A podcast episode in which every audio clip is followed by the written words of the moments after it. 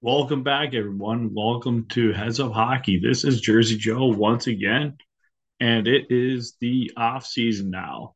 So this is going to be the interesting time of year where we get back to what the Devils can do for the 2023-24 campaign.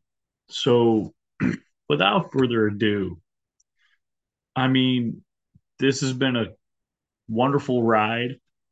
And I recently wrote an article about the Devils going from second overall in the draft lottery to a 13 game win streak to making the Timo Meier trade occur and being able to go not just into the playoffs, but making it to the second round.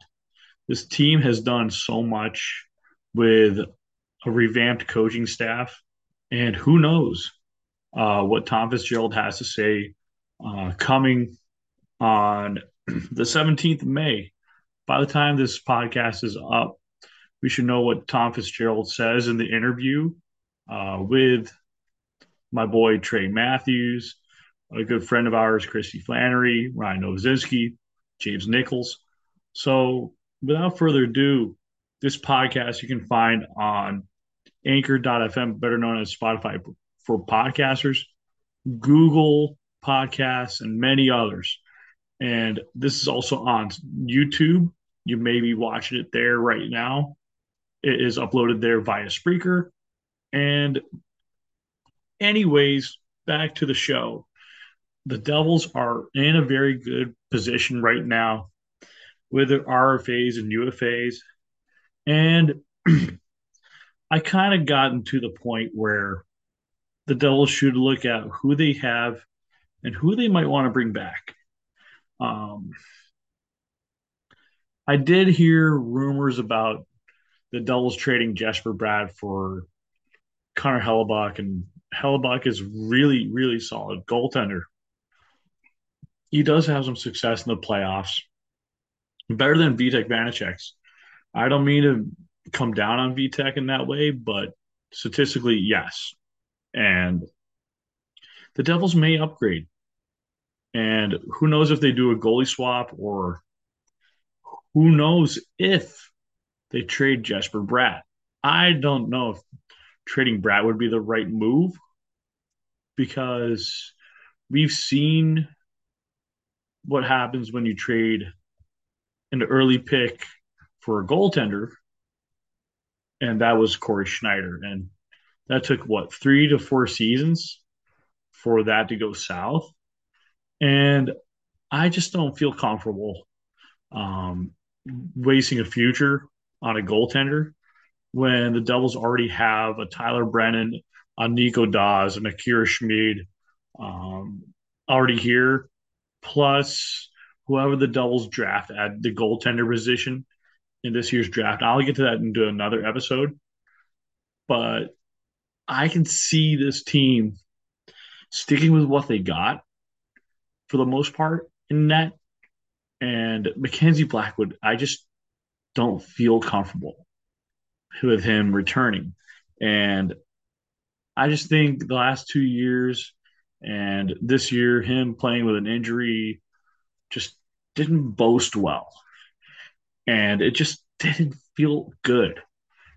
And at times he was great and at times he was pedestrianly awful. And at this point in Devils offseason moves, I rather stick with the Vanecek and Schmid tandem for now because I find this is Schmid's uh, attempt to be the goalie in the 1A position. And Vanecek could still be the 1B and who knows if the Devils get Connor Hellebuyck and Winnipeg is going to eventually rebuild and want to build around guys like uh, a Cole Perfetti. And who knows if uh, Kyle Connor gets traded to help expedite the rebuild process there in the True North, strong and free. So, with that, being said, Um, I do see the Devils possibly getting a guy like Kevin Bahl a three year deal. I feel very comfortable with the way he's growing. Not, I don't mean physically, I mean skill wise, mentally. In that aspect, he's already matured very well for this past near semi full season. And the year before, when he started getting called up, he really started showing his grain of salt that he's worth. And to me, he's going to get paid about $825,000. So I played around with CapFriendly a little bit. And I think his physical play and his defensive play is getting to that pay grade. And he's going to be a very solid player. Um, next guy is Nathan Bastian. I see him here for another three years. Uh, $875,000 per season easily. And the way he plays on the bottom six on that fourth line, center, winger, I call him a Sasquatch because he can hit, he can block shots, he can score timely points when it really matters. So when I came up with Sasquatch Analytics, the hits plus blocks, and then hits plus block points, it's something that I wanted to blend the eye test and the analytics together. So to me, he's one of the top uh, forwards in that metric. And the next guy down there is Jesper Boqvist, the very creative type. And for some, if some reason doesn't pop more than 20 points, I can definitely see him in a trade package because you want to move him for a more veteran playoff guy who can really benefit the Devils. And you want to have some term when you want to move a guy.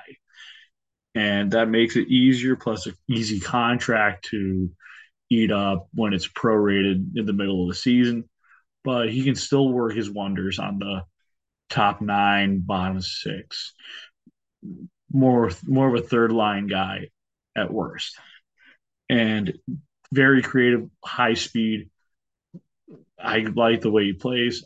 I just don't know if he'll be there longer than another season. But it's good to give him an extra term for about two years. Jesper Bratt, I I have this funny feeling that his agent doesn't want a long term deal, and I hope I'm wrong get him for eight years and eat up a majority of that um, RFA status. But something inside me says bridge deal. And it says two years. And Bratt's going to go for the, the rumor was $8 million target. I'm not sure if they do that, but you want to keep the guy here. Eventually, you're going to have to pay him up and pay him for future production too, especially with the six points in the playoffs, the 70 something points he had. And that is huge going forward. Um, Michael McLeod, easily three years in my book, $1.7 million, big pay raise. Um, that's really good for a, a bottom six uh, center who wins a lot of faceoffs, physical play, performed phenomenally in the playoffs. Um, I do want to throw caution out there. I kept Sharangovich over Miles Wood because Miles Wood still takes, you know, timely, completely stupid, unnecessary penalties during the regular season. And yes, he looked very good in the playoffs, but I feel it's kind of time to move on. And I hope I'm wrong once again, but I feel Yegor Sharangovich is going to pop and he's going to improve upon his skating a little bit more. He's going to improve a little bit more on his shot selection and being more active to the point that he would be a better power play unit guy. And he should work with Devils coach, assistant Sergey Brylin. I think they would work well together. And I need to talk about Timo Meier.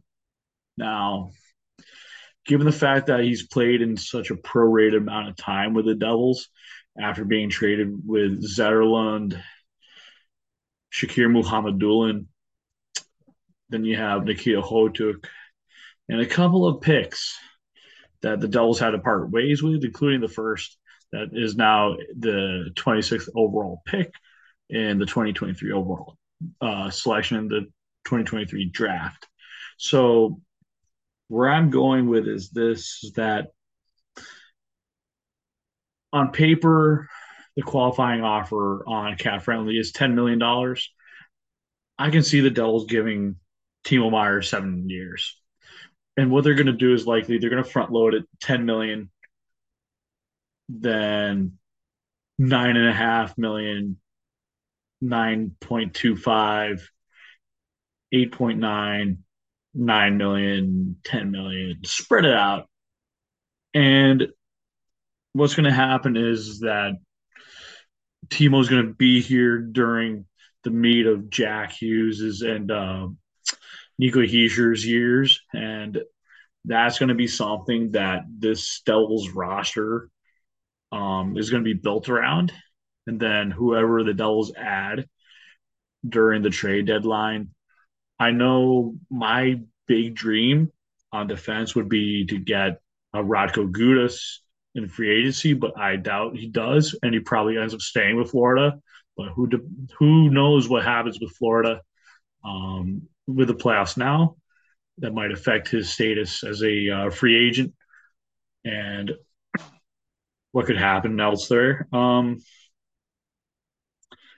I do have Erik Haula coming back for three years, 2.4 million per. Yes, he didn't score a lot in the regular season, but he's a postseason guy. He's a leader of the clubhouse.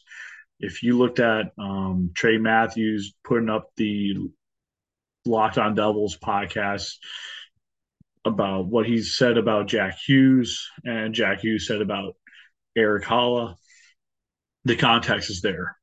And when you have those veteran guys around, kind of like a plot, they're there to help keep the younger guys laser focused throughout the regular season and execute during the playoffs.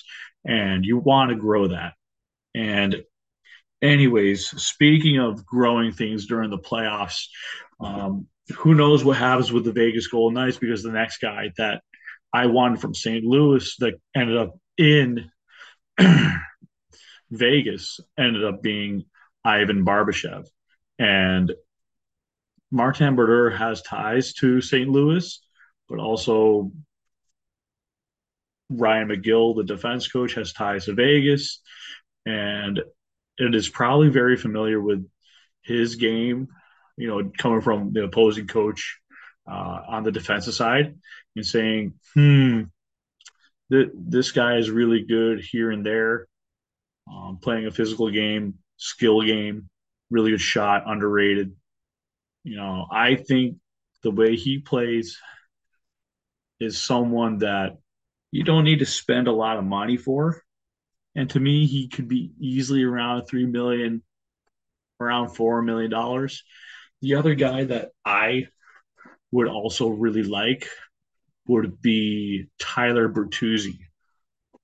Yeah, he may cost around $5 million, but the thing is, he's an agitator.